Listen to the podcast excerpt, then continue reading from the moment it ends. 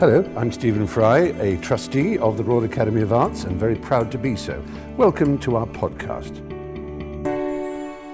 I'm Maurice Davies, Head of Collections here at the Royal Academy, and it's my great pleasure to welcome you to this conversation between Timothy Hyman and Anthony Green. I've had the enormous pleasure, in a very vague sort of way, overseeing Anthony's exhibition, and I say in a very vague sort of way for two reasons. Firstly, working with Anthony as with working with so many Royal Academicians was an enormous pleasure because not only is, as you are about to find out, Anthony incredibly entertaining and convivial, but also he's incredibly well organised. And the exhibition was planned with military precision by him, so it was a real pleasure doing it. It was an extra pleasure for me because I didn't really do anything. It was my colleague, my colleague Morgan Feely in the front row who really did all the work, and I swanned around. So it's Anthony and him you have to thank. So Anthony we worked out has exhibited at 51 consecutive summer exhibitions. Tim and Anthony were telling me before that they've known each other for over 50 years, and they may talk about that, and you can find out why. I've got a biog for Anthony that I should try and read with a straight face, but I don't think I will. You're, you're one of the UK's most eminent narrative and figurative painters, and I, I say I, it's hard to say that with a straight face because Anthony loves telling everybody how he's completely unfashionable, how he's completely shunned by the official modernisms and conceptualisms of the art world. Um, he has exhibited all over the world. He's had a particular phase of popularity in Japan. He's also exhibited in New York, Berlin, and Sydney. There was a retrospective held here in 1978 and then in 87 to 88 in Japan. He was shortlisted for the Jerwood Painting Prize in 1996. Tim Hyman is a figurative painter, a writer, curator, and lecturer. He's a portraitist, but he's probably best known for his narrative renditions of London. He's exhibited widely in the UK, Italy, and India, and won the National Portrait Gallery Travel Award in 2007.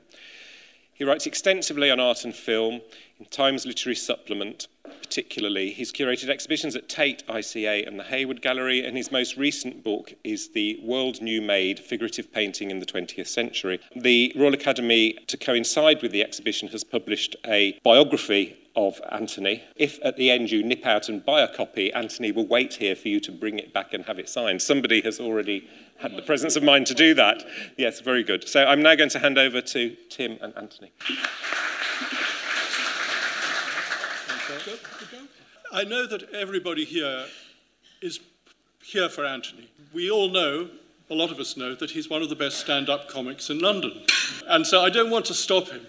But I thought for a little while we would conspire, the audience and me, to, to stop him from going into full flow and talk about art. Because on the whole, he talks about life. And the book is called Painting Life. And I think that means that's, that's kind of in contradiction a bit, consciously, to, uh, and his whole approach in both the books that have been published. The first one, the same writer, Martin Bailey, wrote A Green Part of the World 20 years ago? 30 years 30 ago. years ago. And uh, it's entirely biographical. It's mostly Anthony's words, actually. And the same would be true of this book. So he, on the whole, I won't say it's smokescreen, but, but the anecdotes do, do sort of cover up other kinds of questions that I want to bring up. So let's just have the first slide. I know that it was terribly important to Anthony that he saw Romanesque tympana, and they gave him this idea of a, of a sort of grand container, which is very relevant, I think, to the current show. You know, something that had, it's painted, originally, it's a, this is one of the few big, great Romanesque tympana that still keeps quite a lot of its colour. It doesn't come through very strongly, but there is colour, like that brick wall is brick wall, you see. When you're there, the colour is quite strong, isn't it? Yes. If we just go to the next one and then we can go back again. Go. This is Conques, so okay, we've just seen Conques. This is a painting I particularly like that's in the British Council collection. Now, for whatever reason, I don't, I'm not going to press Andy too hard on this, but he has, he's excluded from the monograph one or two of my favourites. He said he knew I he was doing that. and uh, this one is called Christmas Mirror. And it's a rather wonderful picture about a mirror that was given as a wedding present to his parents 1933. Of course, his parents separated eventually, and that's a very important part of his makeup. 12? You were 12? Uh, yes, 12, yeah. Yep. And um, there's a, a strange scene being enacted where the child has been given a puppet, but it's a puppet of Anthony Green. Not, you know, it must have been Chaplin, I guess, originally, something like that. Yes. But now it's, it's become Anthony.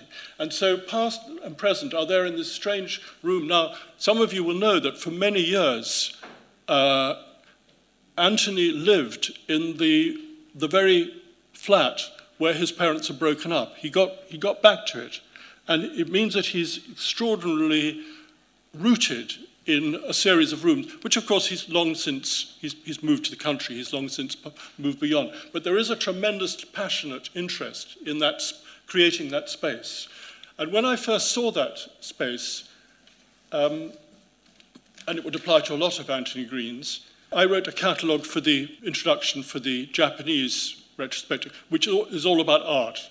We are made to experience the room in all its three dimensionality the picture becomes its solid distillation, a jagged thought form parked against the wall, a crowded bubble of memory, a floating mechanism to constitute the past. Something like that, I think, is happening very strongly in somewhat different idiom with the rail mink coat and the rail handbag next door. And so that's what really excites me often in Anthony's work. Shall we just go back to the Conques? Anthony, anything to say about Conques? Yes, uh, Mary and I went to Conques in the early 1960s on a kind of motoring sort of touring holiday in France. I'm half French, so it was really a matter of going to see my relatives and then plunging into southwest France to go to Conques. I knew about it from illustrations of Romanesque uh, uh, churches and abbeys, uh, and it bowled me over because here was a complete narrative stuck into an architectural setting. Uh, and of course, I also realised that you know, when it, the day it was finished, it was brightly coloured. So it would have been a complete sort of slice of, sort of reality. Um, and it's, it's stuck. Um, I'd been trained at the Slade. I mean, both Tim and I come from the same kind of background, all Slade drawing, etc. And upon leaving the Slade, I was faced with the dilemma of actually what sort of artist was I going to be? Was I going to be Picasso or Munnings or William Coldstream or Salvador Dali, to name but a few? Uh, and I only didn't know the answer to that question. Uh, I ended up on a French government scholarship in Paris after the Slade, sitting in a rather dingy little French hotel right near the Arts et Métiers, which is kind of Covent Garden, was there Covent Garden then? And thinking, well, you know, what am I going to do? I'm a professional artist. I've won book prizes at the Slade. You know, I'm sort of on the up and up, but I don't. I'm none of it is me. And I actually thought that. I, it wasn't sort of what I call. Oh, this is not art speak. This is just what I felt. And I thought, well, what do I really care about? And the answer was, I was very lucky. I, the answer was, well, I've left this girlfriend behind at the Slade, who was a year behind me, and we were engaged. And I was, as soon as I'd finished my French stint on this scholarship, I was going home to get married. And I thought, well, I ought to be painting about something I really care about. Um, and there's a subtext to this, and that is that unlike a lot of artists, I had survived the Blitz as a baby. Uh, I had not been in Guernica during the fascist bombings. Uh, I had not actually been in the siege of Leningrad, and I came from a very kind of lukewarm, sort of middle, lower, upper, lower middle class, going upwards, middle class family in North London, where to nothing particularly had happened. We hadn't been hit by a V1 or anything like that. We did, we, we'd survived. No relatives had been killed. In other words, it was kind of, it was kind of custard life, really, that I was leading. I'd, we'd been fortunate. And, but of course, the big thing in my life, apart from the fact that my parents had got divorced, which had shaken me rigid, was that I'd met this wonderful girl and I was in love. And art didn't really come into it. Well, yes, it did, Tim, because it, if, without actually art, I couldn't actually be here to actually sort of for you to share. Uh, Anthony is one of the most visually literate artists I've, I've met. Uh, he, he knows a great deal about art. Um, yeah. So, how do you actually do that? You know, how do you kind of paint about being in love with Mary Cozens-Walker? And the answer was, well, you start doing pictures. And I had to unlearn. Let's have the, the next one. Let's have the, the, the Christmas mirror, Justin. Christmas Mirror was actually a result about sort of 15 years after I um, had seen the Conques things, uh, whereby I was actually trying to actually tell a story of family life. Uh, by when I painted the picture, of course, it was a memory of childhood before my parents were separated. My French relatives had come over after being separated during the occupation under Marshal Pétain during the, until after D-Day. My aunt was living in London, her husband was living in France. Um, she's my godmother. She's the lady playing with the puppet in the foreground of the picture. Um, how do you picture that? You could got your coat. I suppose you could take a photograph of it, but I'm not in the business of doing that. I make pictures. I was rapidly thinking about myself as a picture maker. In other words, you work on a flat surface.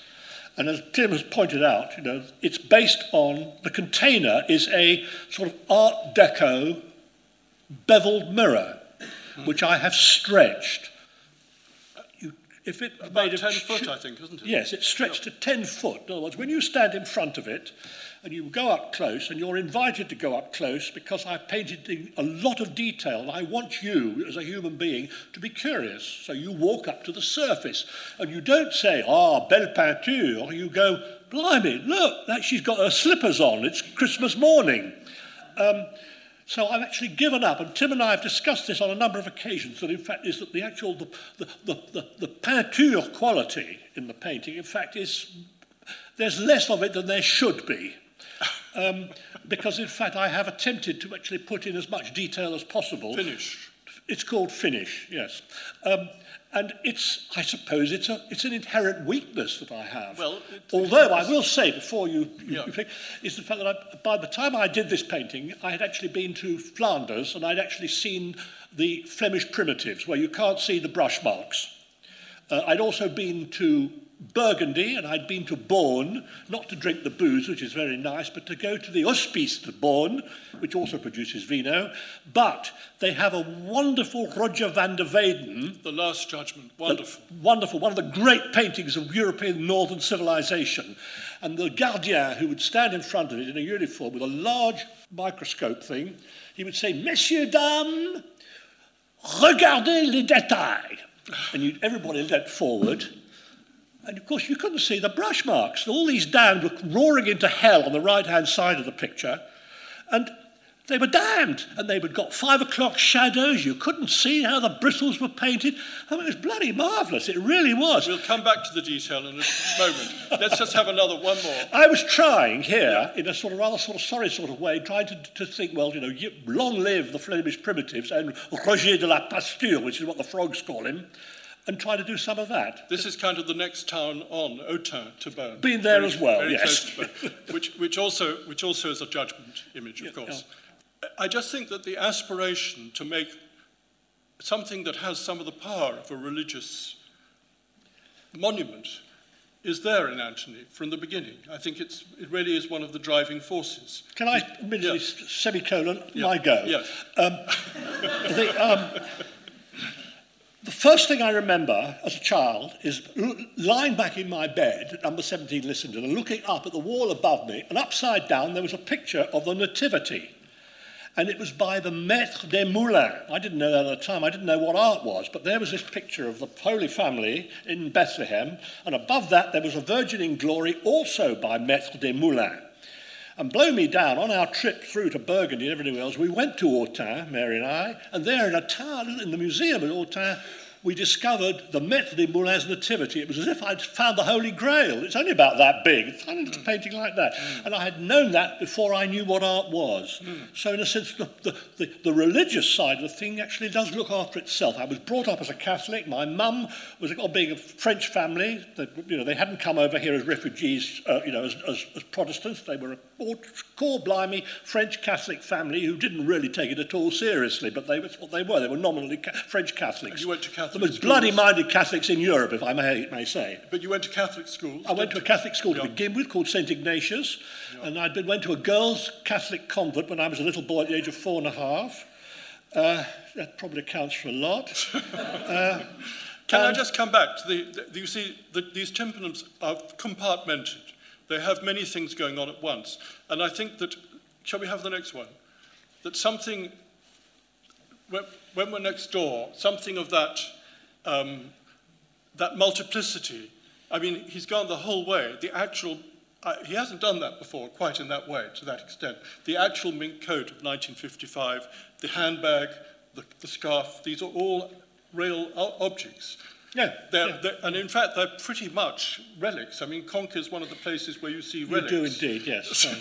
in fact, I have to say, in fact, that there are relics in the exhibition. In fact, Yeah. the show next door, which you will have walked through, in fact, is a tribute to my late mother.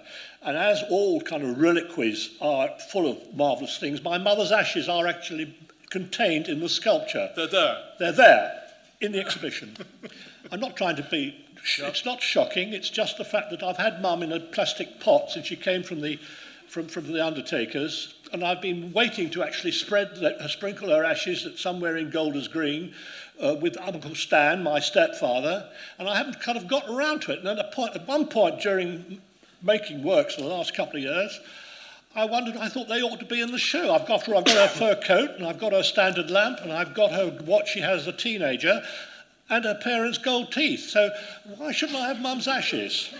Uh, so it's very difficult to talk about art, Tim, because I'm sort of, I'm, now I'm going to, I'm now I'm going to be very modern and up to date and say that in fact this is me being myself. I am myself before I'm an artist.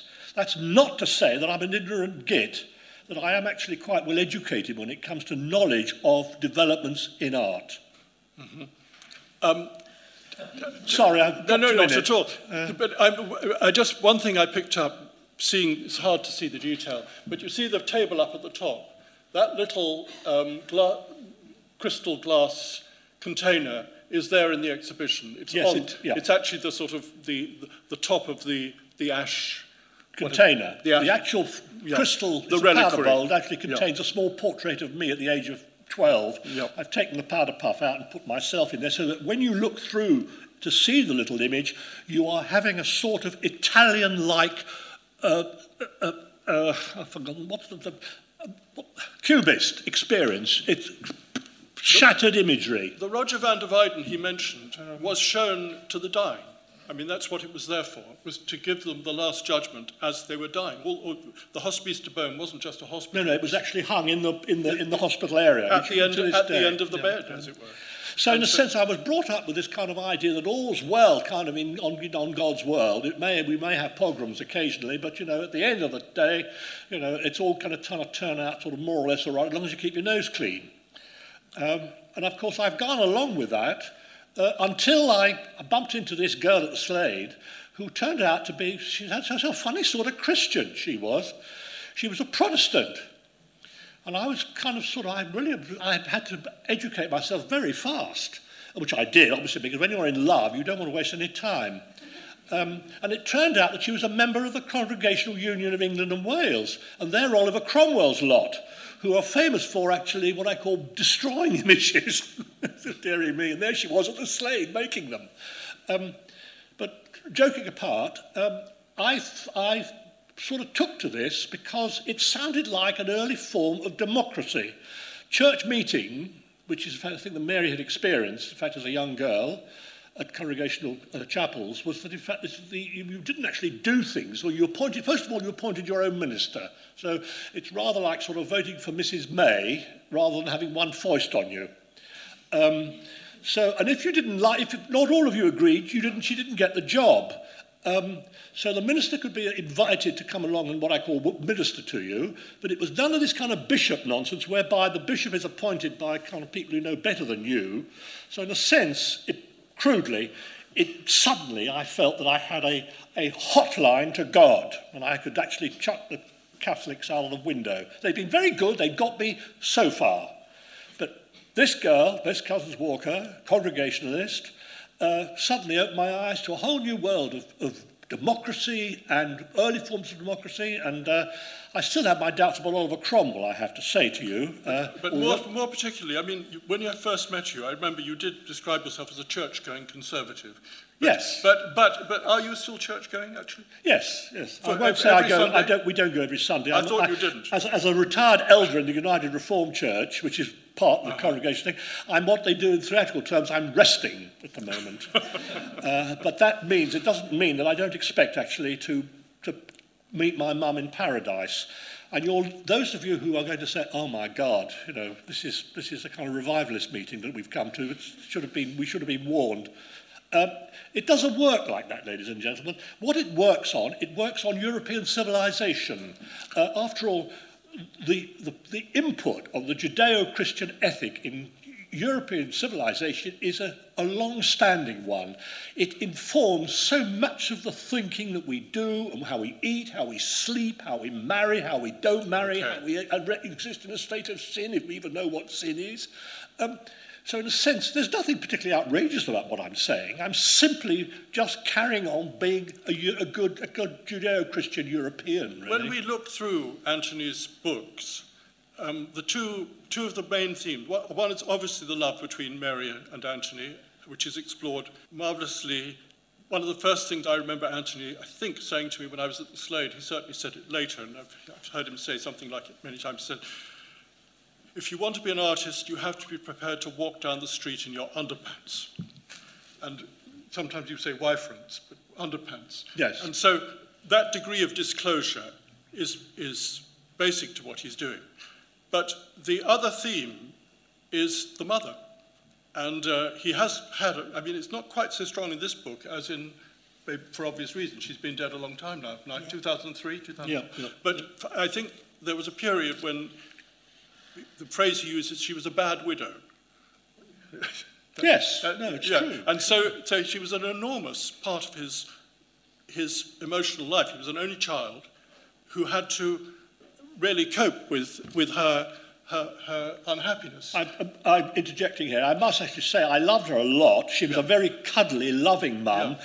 and she was also rather glamorous. I can remember really eternally. I have a picture of it. They- she is rather glamorous in this painting. Well, but, but by the time she got to 97, she was a very old lady and she'd been struck down by the vicissitudes of life. And she was a poor old dementia raddled old dear. And it was very, very sad and it hurt to actually experience that and have to look after her and generally sort of care and, and, and about her. But overall, her life was she, she was a fun loving, wonderful mum who cuddly, pretty, uh, for all the wrong reasons. You're probably now I'm going to go down in your estimation now because she had those lovely long Cruella de Vil red fingernails. She spoke, although she was French, she spoke English with a, just a perfectly straightforward sort of North London kind of middle class accent.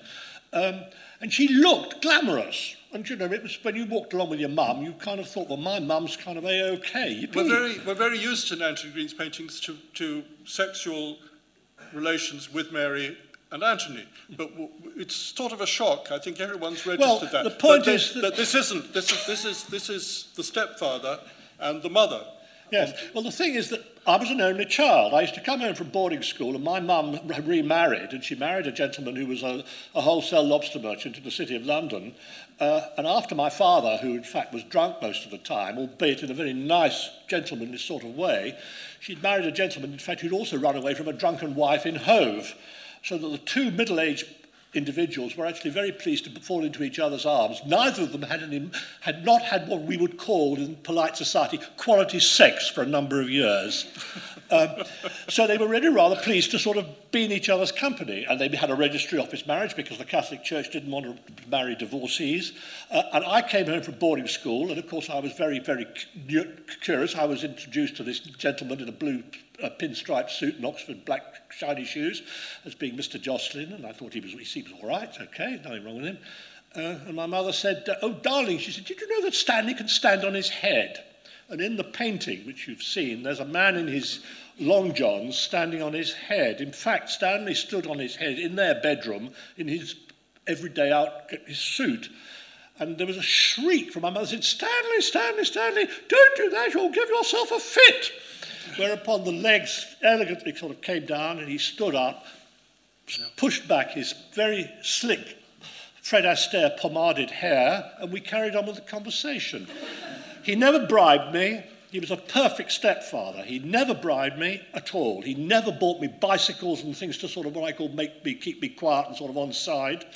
I just kind of respected the guy. He was incredibly ordinary. Ever, ever since I've known Anthony, he's been, been making shaped canvases, uh, not always, but often, working beyond the rectangle. And this has really become a huge thing. And he does do his own carpentry, I think I'm right. to Yes, yes, To this day.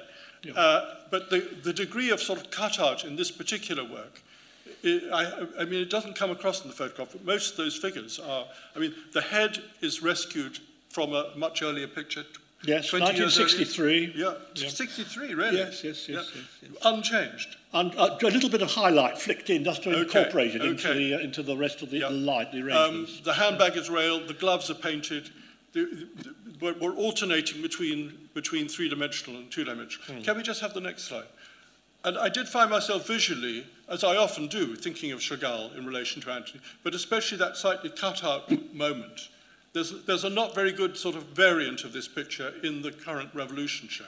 And it's a, it's a very, it's, it's an opposite uh, this, kind of... Uh, this is a great one, Yeah, uh, and it's perfectly true. And you, if, the cut-out feeling that you get in the Chagall, of course, is something that actually draws attention to the flying figure. It's actually putting Yeah. them under the under the under the spotlight. And I actually I don't want my I am not a retiring violet, shrinking violet rather.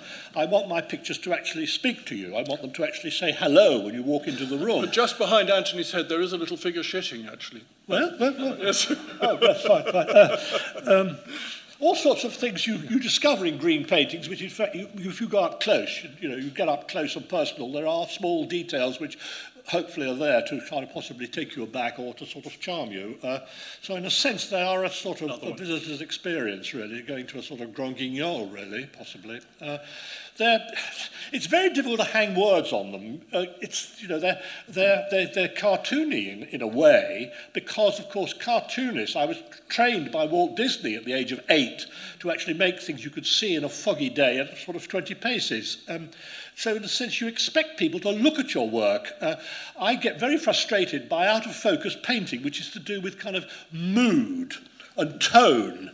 And, they're kind of- touch. and touch.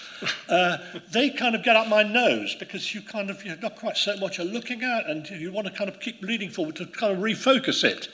I, I- I'm gonna come we back all to- have weaknesses. I'm going to come back to that one. Yes, I'm sure you are.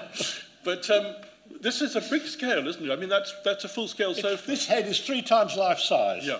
At least. Yeah. So it's a set, it basically it's a big sculpture which I exhibited a number of years ago, and And this is after the resurrection. This is the resurrection. This is part of the It's, it's the middle of it. Is it? Okay. It's the middle of it. And basically, it's the artist looking at his whole world all around him. And he actually, if you actually take that phrase that man was manufactured in the image of God, which sounds very sort of posh and sort of biblical, but on the other hand, of course, it means, of course, in fact, is that you actually look like God, and every one of you does too. It was toured It's very personal, you 12, see. 12 English cathedrals. It went visited 12 cathedrals uh, and a few and a congregational chapel and Harrow School. Uh, always, uh, we went to a we, it was interdenominational. We went to uh, we went to a Catholic cathedral, Paddy's Wigwam in Liverpool. And did you get a lot of feedback? Yes, quite a lot actually. yep. Educationally, people sort of we were free entrance, so people used to bring school parties around. Um, it was a thing. I did it for the millennium because the millennium seemed to be like a shopping experience for the nation. And the millennium, of course, was 2,000 years of Christendom. And I just thought perhaps I'll make something about my life and what I kind of think about going to, you know, living on earth and going to heaven. And, and balmy to do it, really. Uh, I mean, the, the ecclesiastical people who saw it were kind of, they, they thought I was crazy. This is an early masterpiece, I think. No, relatively middle masterpiece, you, you could say. Uh, which is now, I think, 40 years ago. 40, Is it really? 12, Yes, 35, yeah, anyway. yeah. Uh, my mother alone in her dining room. Very poignant. When I actually, when, when Tim reminded you of the fact that I actually said that my mum made a very bad widow, she really did. Uh, Stan sat up in bed in 1969 and said, "Oh, Duck," he said, "I got a pain in my chest," and dropped dead next to her in bed. They'd been married for 16 years, very happily. Yeah.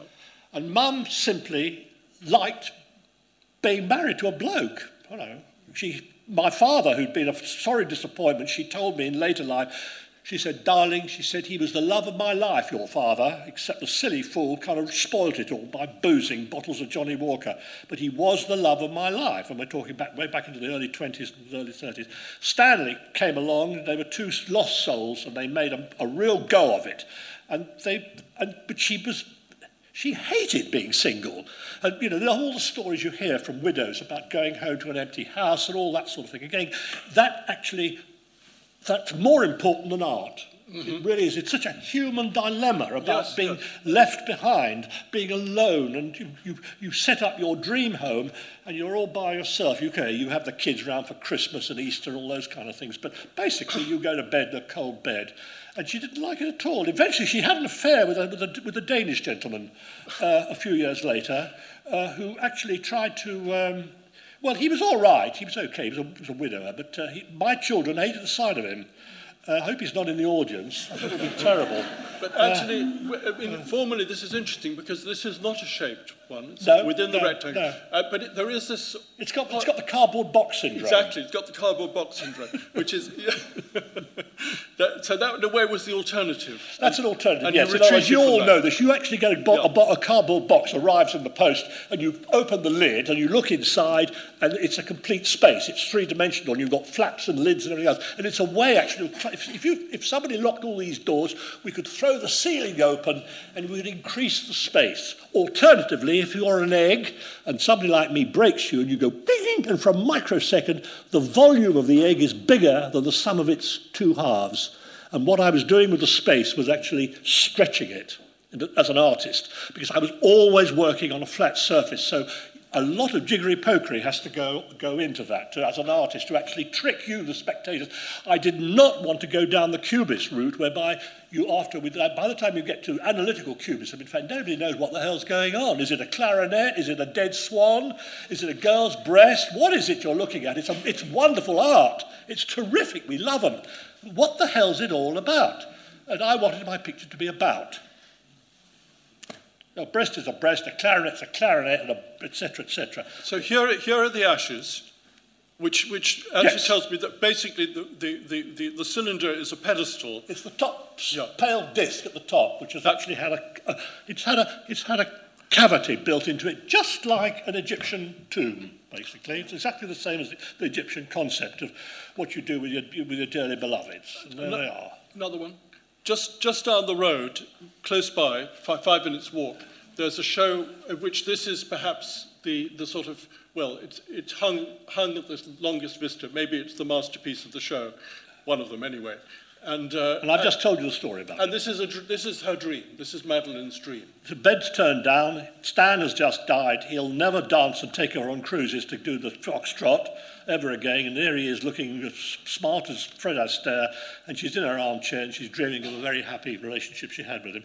And, you know, it's just, it's, it's just very, very sad. Uh, the fact that she's living in a room full of reproduction furniture with kind of the, not your taste or possibly not even mine. But the fact is, you have to take the world the way it presents itself. And then I've presented my world as the world that I've lived in. Uh, I'm not a revolutionary when it comes to moving the furniture around or recovering things to sort of make everything go Art Deco or kind of minimalist. I just, you know, a chair's a chair. I'm much more interested by the fact that my mother's bottom's been sitting on it than the fact it's got the right pattern on it. But I'm fascinated by what Anthony does do with space in many, many pictures, and it's very, very inventive.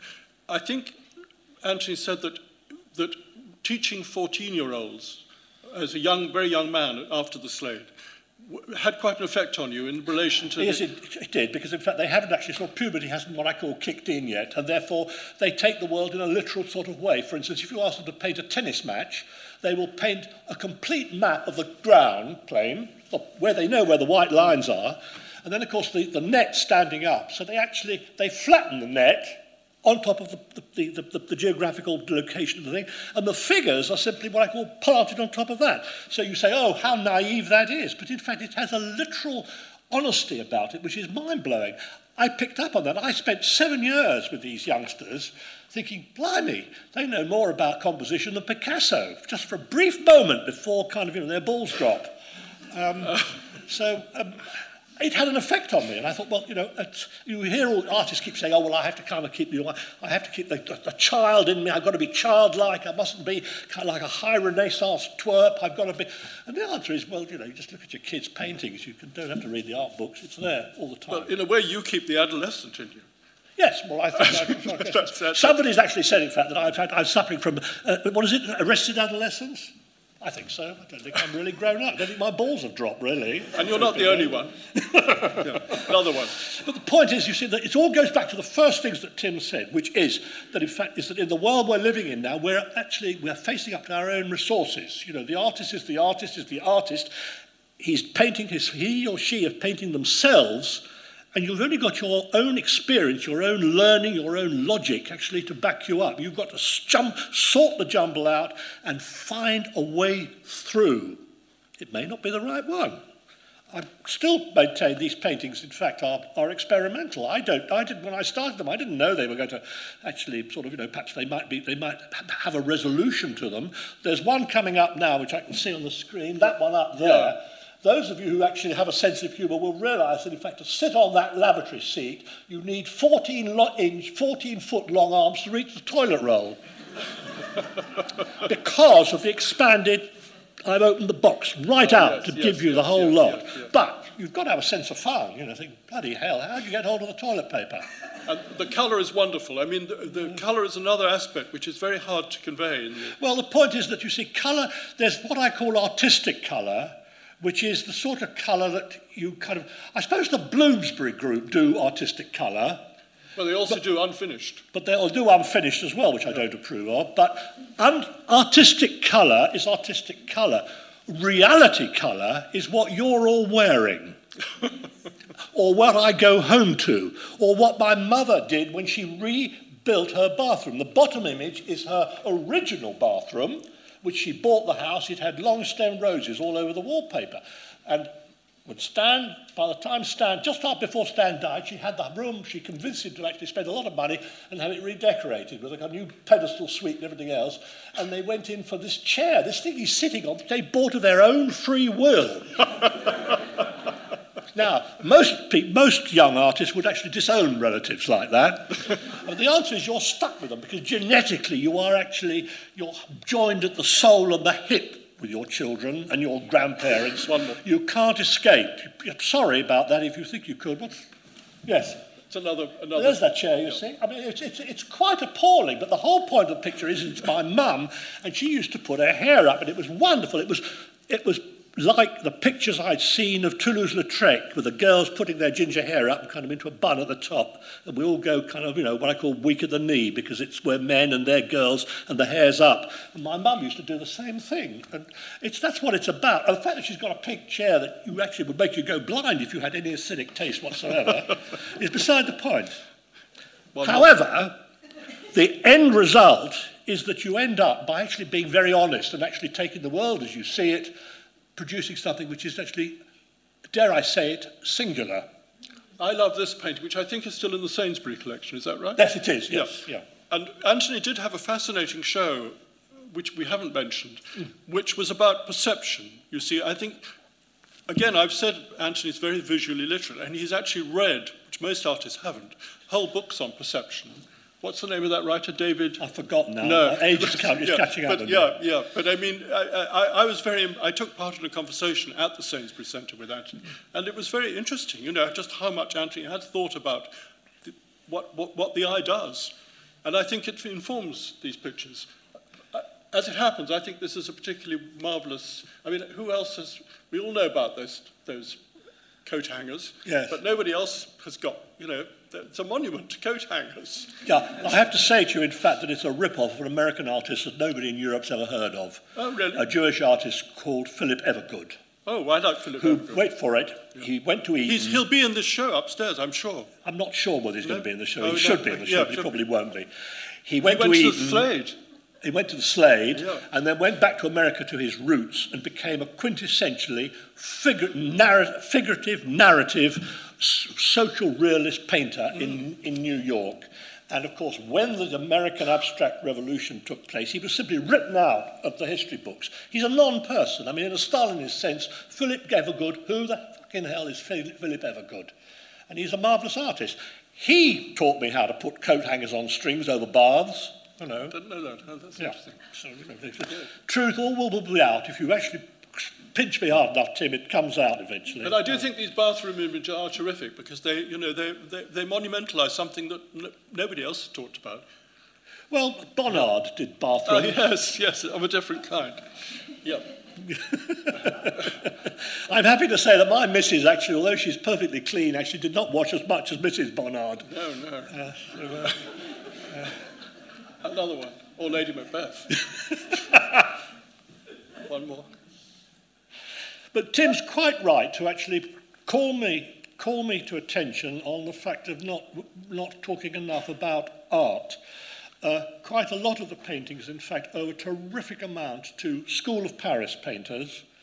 Uh, I owe an enormous amount to Picasso, to Cézanne, to Lautrec, uh, to all those artists. Obviously, Van Gogh. Uh, but to come back to the detail thing, I think some of what we respond to, and Anthony isn't very good at acknowledging this, is a sort of repulsion in the detail. And to me, that relates to people like Otto Dix. The way that Otto Dix is fixated on almost fetishistic this is a silver paper uh, telephone done with silver foil. Mm. And it's incredible, the, the, the physicality of that telephone, 1920. Let's go, let's see the whole thing. He's actually used it, of course, actually on a brothel scene, actually with mirrors, actually with silver paper also, as well. Also, yeah, another uh, one, which is, the whole uh, thing, just to see him. This is a self-portrait, you see. And, I, uh, adore, I, mean, I when I discovered Dix, which came along, kind of German Expressionism came along later, but I mean, Dix, in fact, is simply a god, as far as oh, I'm really? concerned. I yes, I adore, I adore his work. But, but, and, but you uh, see, this, isn't there some of the same tension between Yes, there probably is.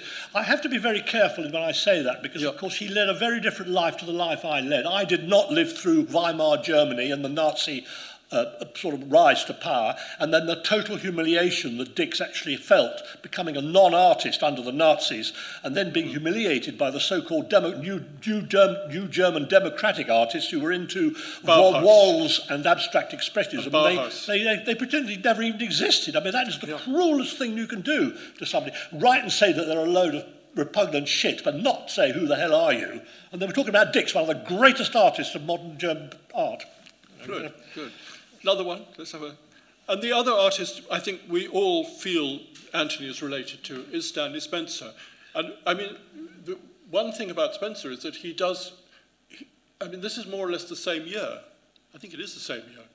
And so I, I, I curated the Stanley Spencer retrospective at the Tate, so I'm very, I'm, we, one of the things we, we've always met on is the Stanley Spencer yeah. thing. And he really wasn't unmentionable, you see, when we were at the when I was, when Anthony was teaching me, he just you just, was a, if you went to the Tate Gallery at the time that Tim was a student at the Slade Library, was a very very junior kind of visiting lecturer. If you went to the to the to the Tate, they were stuck in a back room, the Spencers, or, or on the on the staircase to or the on the staircase to the Louvre. Yeah. That was what that was humiliation. That was the, yeah. that was again was the Stalinist approach to but, Spencer. In the, but he is the, the one person I think um, who who does talk about his beloved relationships with he's actually painting the, he's painting the self He's painting the self. He's painting the self. When I, when I was in Paris in 1960, uh, after the Slade, when I was actually trying to find out who I was, I was very aware of the fact that I, what I was actually tr be trying to do would be to the, be the world's greatest living expert on Anthony Green and all his stories. and I haven't changed. I mean, that's the same what I call youngster that you see sitting in front of you today, ladies and gentlemen. That's it. I am the world's leading expert on A. Green and all the foibles and the funny adventures and the lunatic relatives I've got and me. But, Anthony, you said almost casually at one point in the current book, I think, as one ages, painting becomes harder.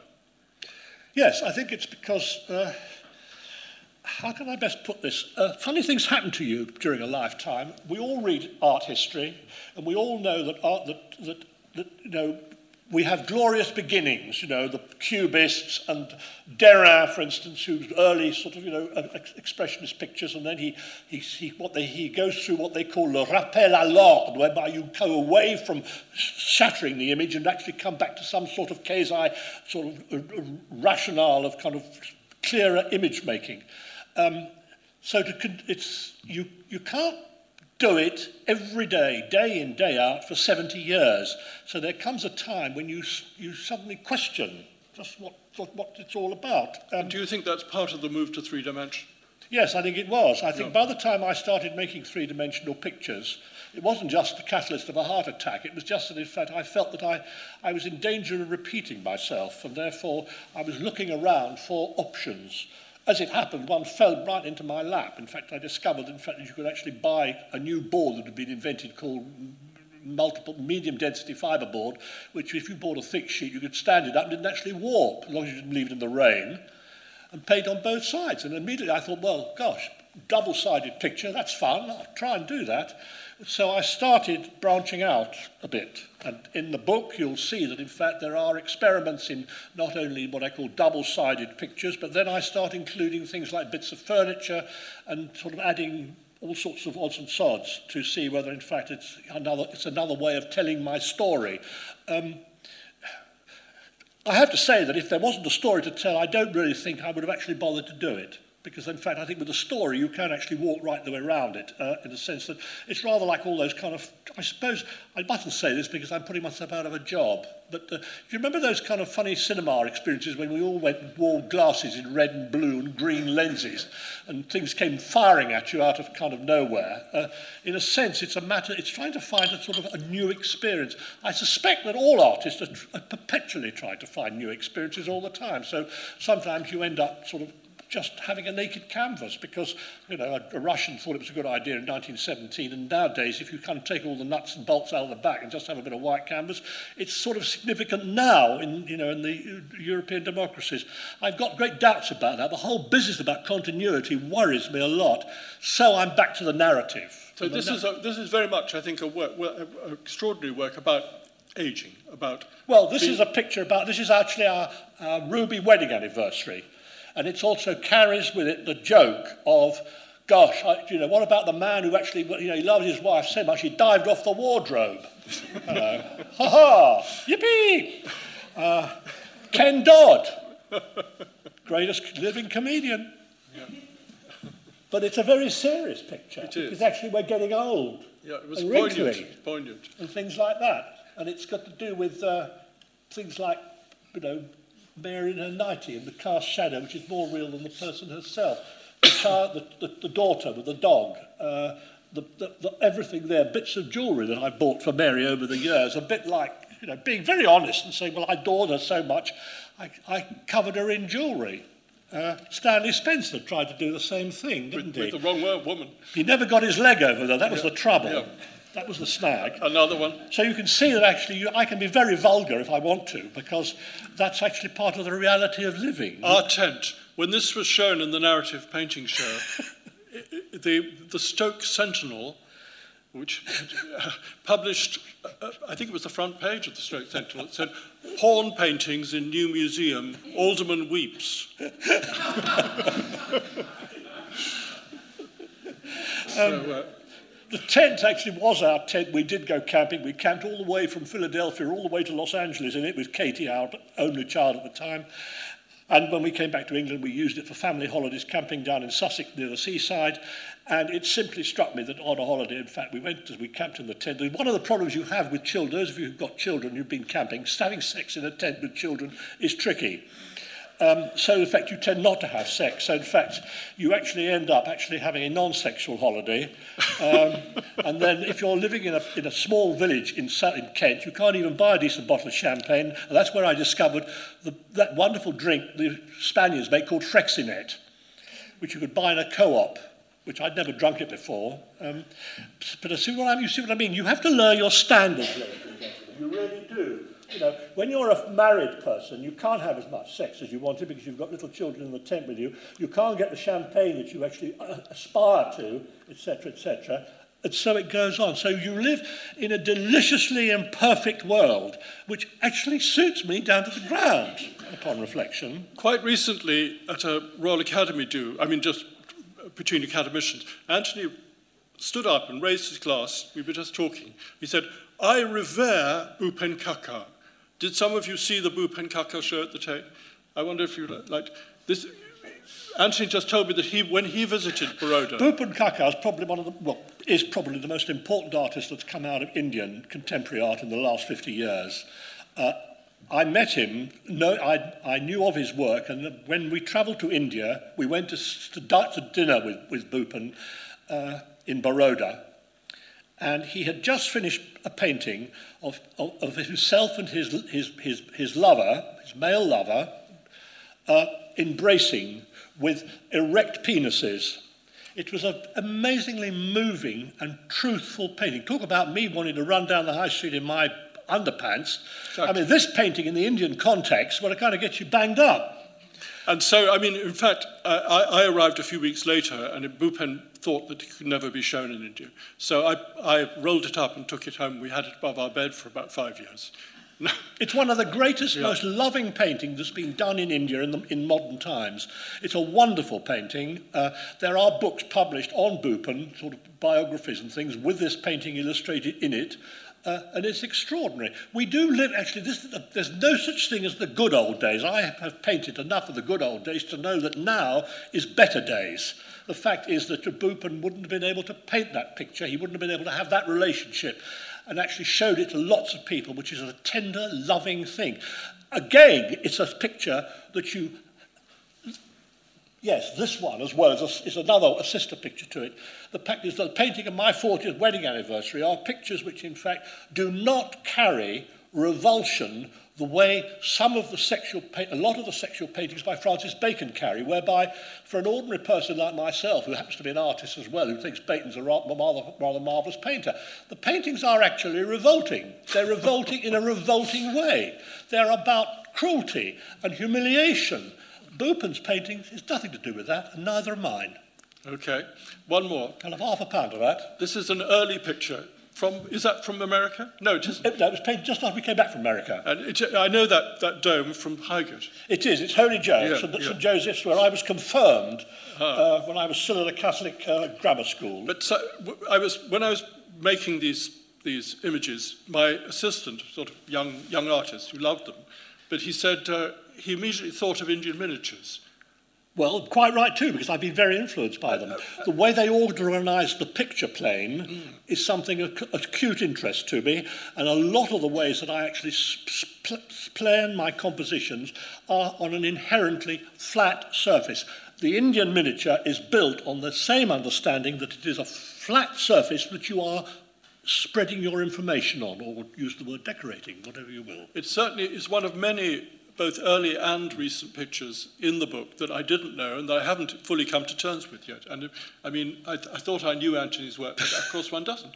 And uh, there are is it 600 pictures in all? There are 600 since 1971. Yeah. Uh, they've been, they're all... And they're pretty ambitious pictures, most of them. Um, most of them are, I should think, not less than six foot. And well, quite, quite a lot of them are. Some of them, there are some smaller ones. I yeah. run out of energy occasionally and do yeah. tiddlers. But they are worlds. They are like, like uh, the Romanesque tympana. So and I've managed to, I've, lived, I've been lucky enough to live long enough to paint my family, my children, my in-laws, my mother and her two husbands.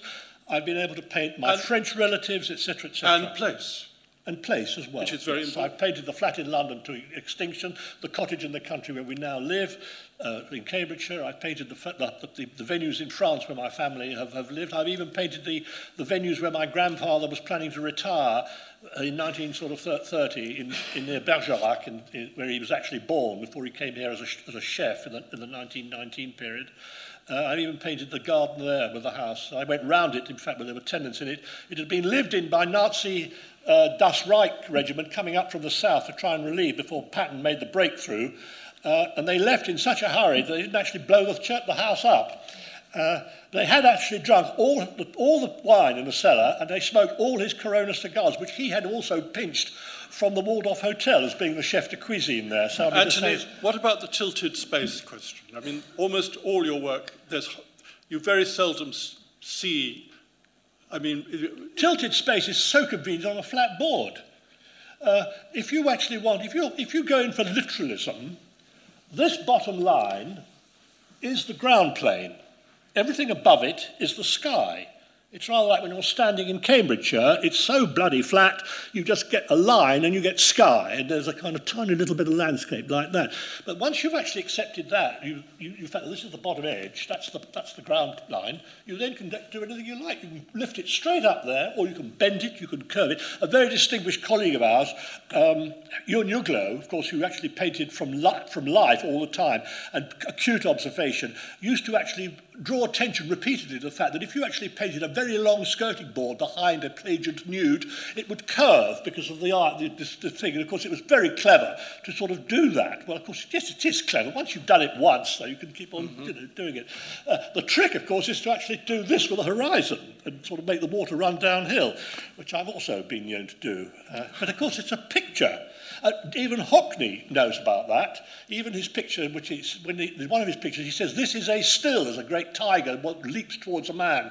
You're never going to the, the tiger will never move." Some of the figures in my paintings, in fact, you, if you patted them on the bottom and they stood up, they'd be 33 feet tall. You see, or midgets. So you know, it's, it's art. You've been a fantastic audience. None of you rushed the stage, which was absolutely wonderful. When you actually leave here, you must actually go across Piccadilly and down to uh, Chris, Beetles. Chris Beetles Gallery, where there's another exhibition of Anthony Green's on show, where you'll be able to see the painting of my mum dreaming about her poor Stan, who's just dropped dead, and there's a whole exhibition of about sort of 40 odd works. So, in a sense, Beetles and Green is rather like Crosse and Blackwell. So, you know, you know once you've actually made the link, you'll never forget us. Please join me uh, and thank you very, very much, Anthony Green and Timothy Hyman, for a really entertaining afternoon. Thank you.